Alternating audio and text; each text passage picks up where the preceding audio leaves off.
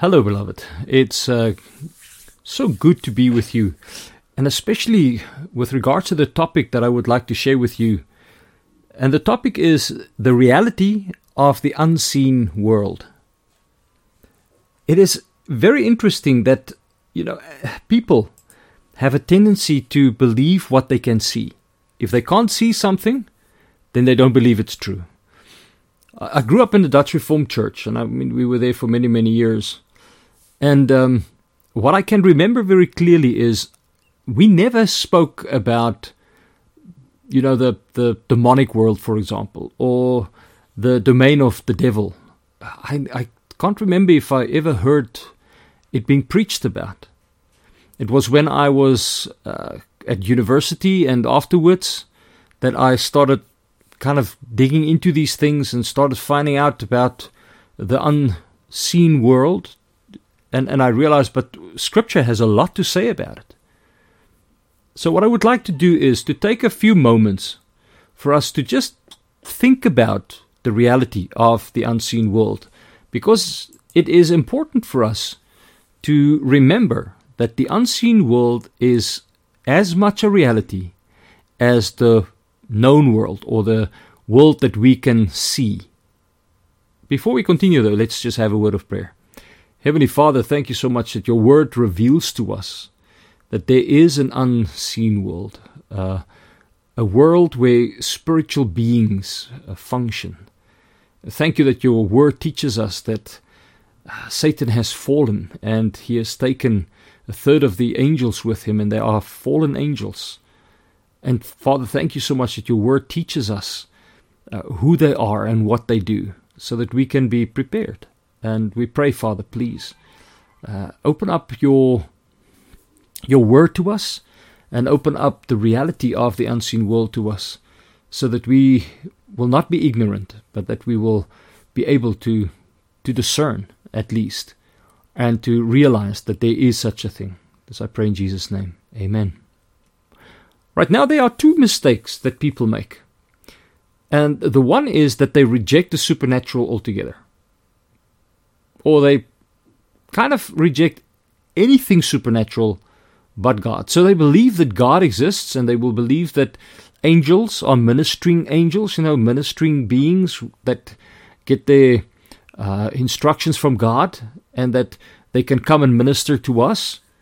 And yes, they know about the devil, and they know about fallen angels, they know about demons and that kind of thing, but it's as if people don't really,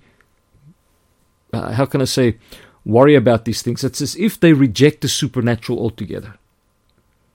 And then there's the other side of the coin again, that people make the mistake of seeing demons behind everything. Every stone or every brick, if they pick it up, there's a demon. Those two mistakes are actually so far reaching with regards to our walk with the Lord and our understanding of the world that we live in, that I believe that we need to get a balance. And I'm talking about a biblical balance. What we need to do is to see what the Bible has to say about the subject. Okay? And remember that it is only God who can see into the unseen. And He doesn't lie. So if He talks to us about the unseen, it is because He knows what's happening in the unseen.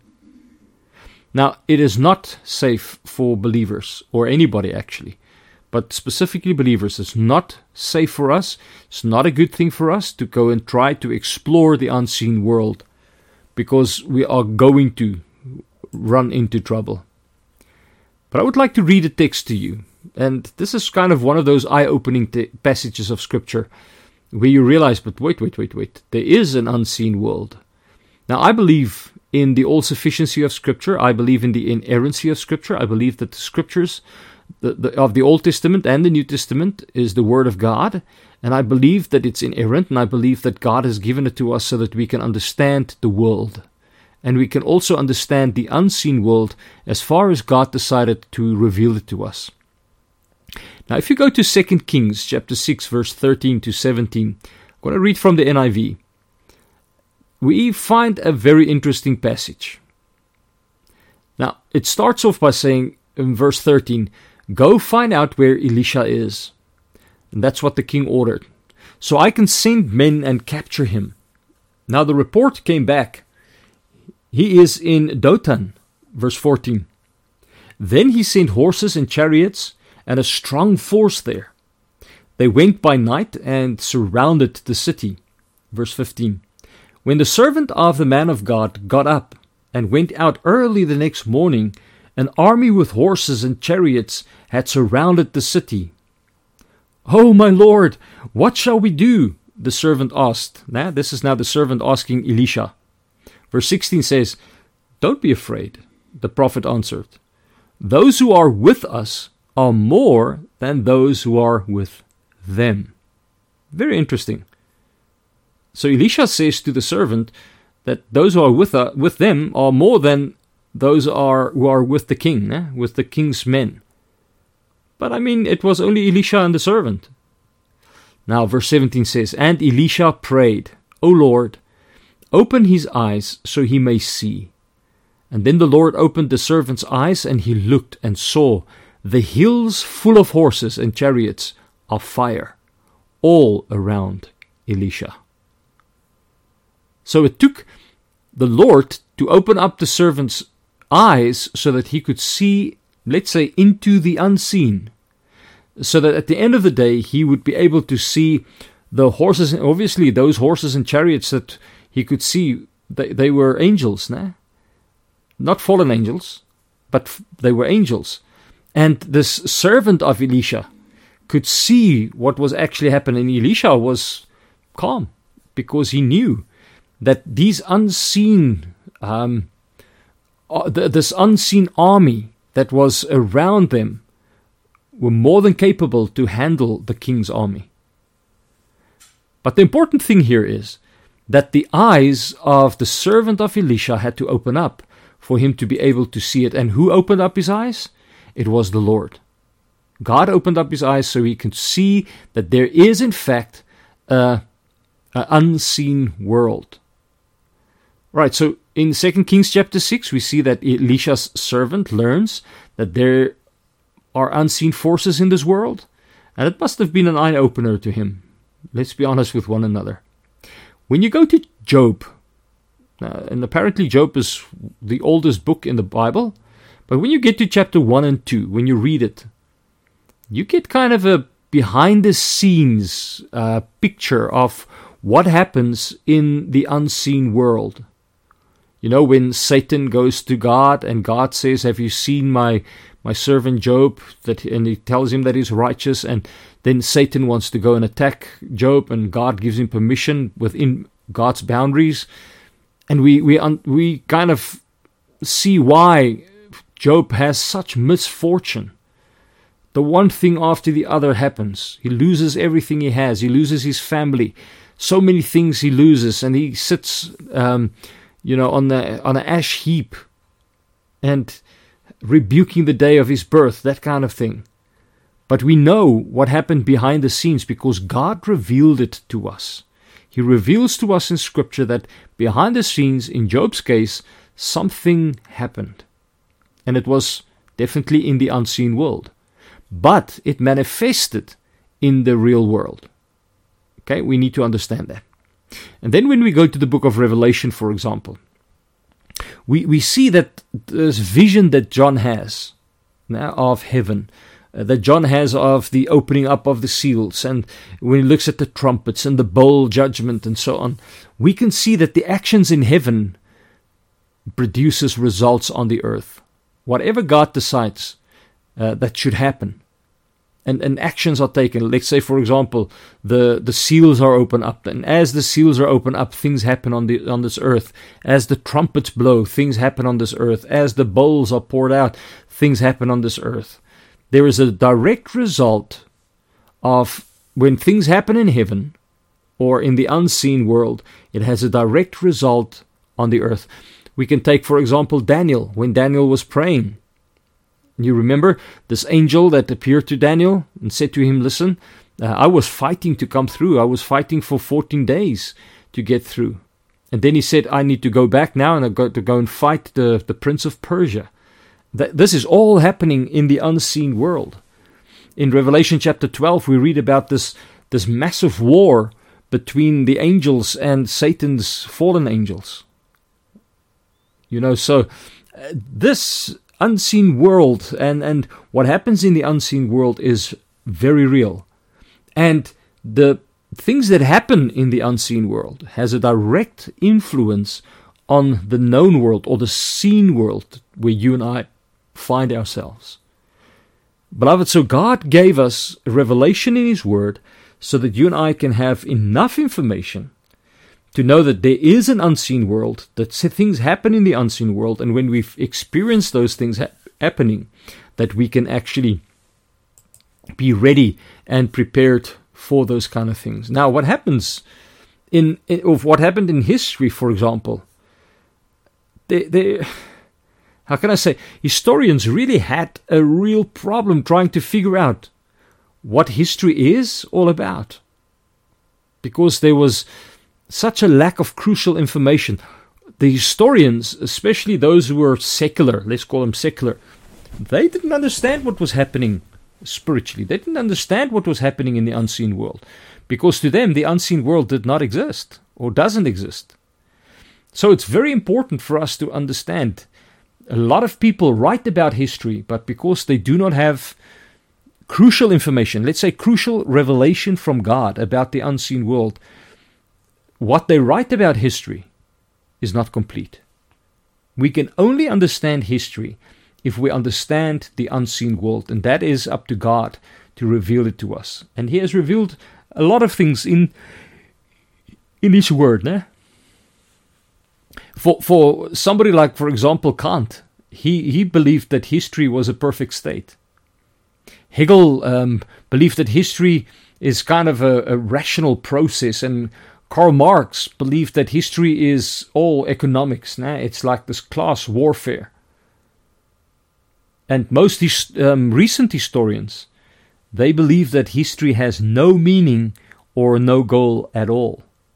Now, these kind of understandings of history actually has far-reaching consequences. It's like reading the Bible without understanding that God is in the unseen, and angels are in the unseen, and the devil and all the fallen angels are in the unseen, and they are busy in the unseen doing certain things. The battle around Israel, people will say, no, it's just a physical battle. No, it's a spiritual battle. The battle that we as believers in the church experience at times, it is a spiritual battle that we are involved in. It is a battle with the unseen, not with the visible. Okay.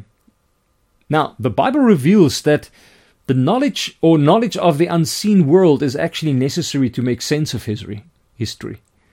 Without knowledge of the unseen, history doesn't make sense. Okay. For example, let's say, human thought and human motives. You cannot see it, yet it's there. Human beings think. Human beings are motivated by certain things. Now, if there is an unseen world, which the Bible teaches us, then it means that human thought can be influenced by an unseen world. Their motivation or their motives can actually be, how can I say, the fire can be made under the wrong motivations because of what happens in the unseen world.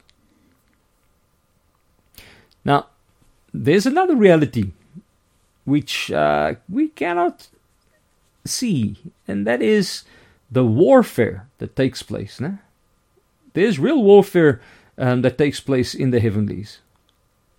The thing is, whether there's war or whether there's not, as we find in Revelation chapter 12, God is working out His plan. That's like an author writing a story. Whatever he decides his story is going to be, it will be. Doesn't matter what. Now, beloved, we need to take heed of Jeremiah chapter 17, verse 9 and 10. Because it says, the heart is deceitful above all things and beyond cure. Who can understand it? Then verse 10 says, I, the Lord, search the heart and examine the mind to reward a man according to his conduct, according to what his deeds deserve. Beloved, our hearts are deceitful. And it's our hearts that tells us, no, don't worry about the unseen world. Only the here and now matters. It's not true. Obviously, materialism causes us to think of the here and the now, and we only want, material stuff, the things that we can accumulate or whatever. But the reality is, there's an unseen world. There's a spiritual reality that we have to understand, have to, take heed of, for us to be able to function well in this world. As the Apostle Paul said in Ephesians chapter 6, he says, finally, be strong in the Lord, in the power of his might. Put on the whole armor of God, or the full armor of God, so that you can take your stand against the devil's schemes.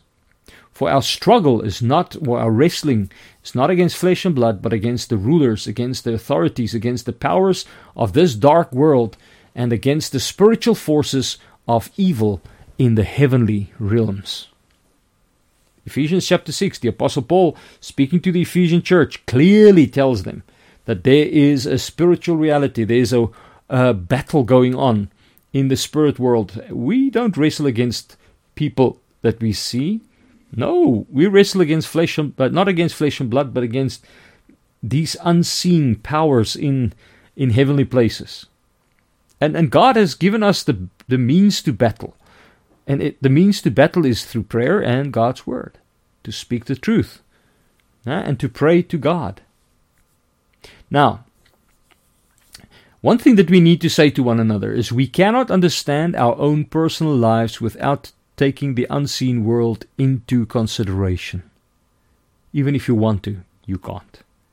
So many times we are so caught in our here and now life, making ends meet, going to work, coming back to work, raising the children, marriage, and looking after relationships, and all these kind of things. We are so busy with the here and the now that we forget that there is an unseen world that has a direct influence on our lives.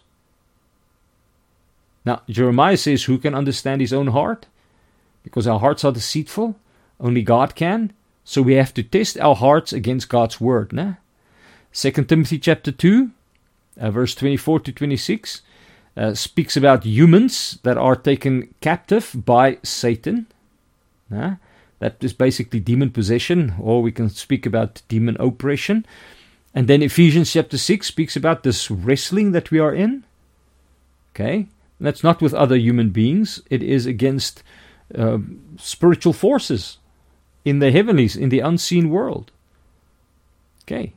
We need to take heed, beloved, that these things are true, so that when we are attacked, when we experience things happening that just doesn't make sense and doesn't feel right, that doesn't seem right, that we can go to the Lord and sort these things out in accordance to His revelation. So what can we do? I believe that non-believers, they should flee to God. Now, Proverbs 18:10 gives them good advice. It says, the name of the Lord is a strong tower. The righteous run into it, and they are safe. And I believe that's what non-believers should do, non-Christians. Believers, on the other hand, they should remember that prayer is not a useless exercise that we do. But prayer is the means of getting involved in this battle. That's why we read in Ephesians chapter 6 verse 18, it says, and pray in the Spirit on all occasions with all kinds of prayers and requests or supplications.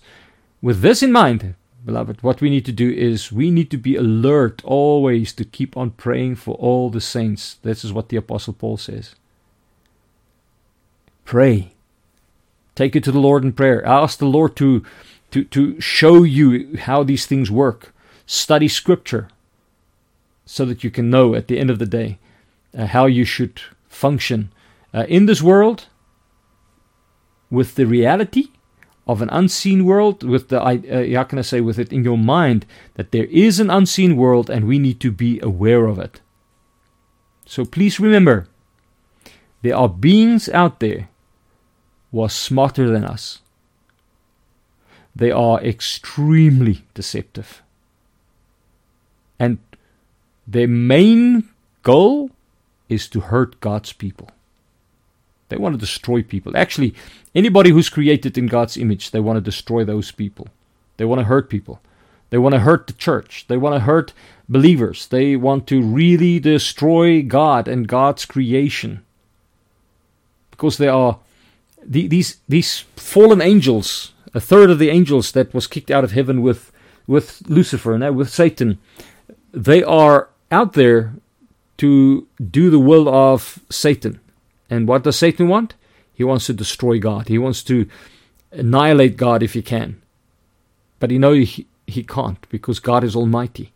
But what he does is he wants to hurt God, and he wants to destroy God by destroying God's creation. People created in God's image. Believers, attacking believers, and doing all kinds of things at the end of the day to hurt God's people. So please, please, please, please be reminded of the fact that there is such a thing as an unseen world. And we need to be, how can I say, wide awake. Be aware that it is a reality. And then we need to go to Scripture to basically give us the direction on how do we function in this visible world, knowing that there is an unseen world that has a direct influence on the visible world. Okay, let's pray. Father, thank you so much that we can have a revelation of your word that teaches us that there is an unseen world. And thank you that Christ conquered Satan and all the fallen angels.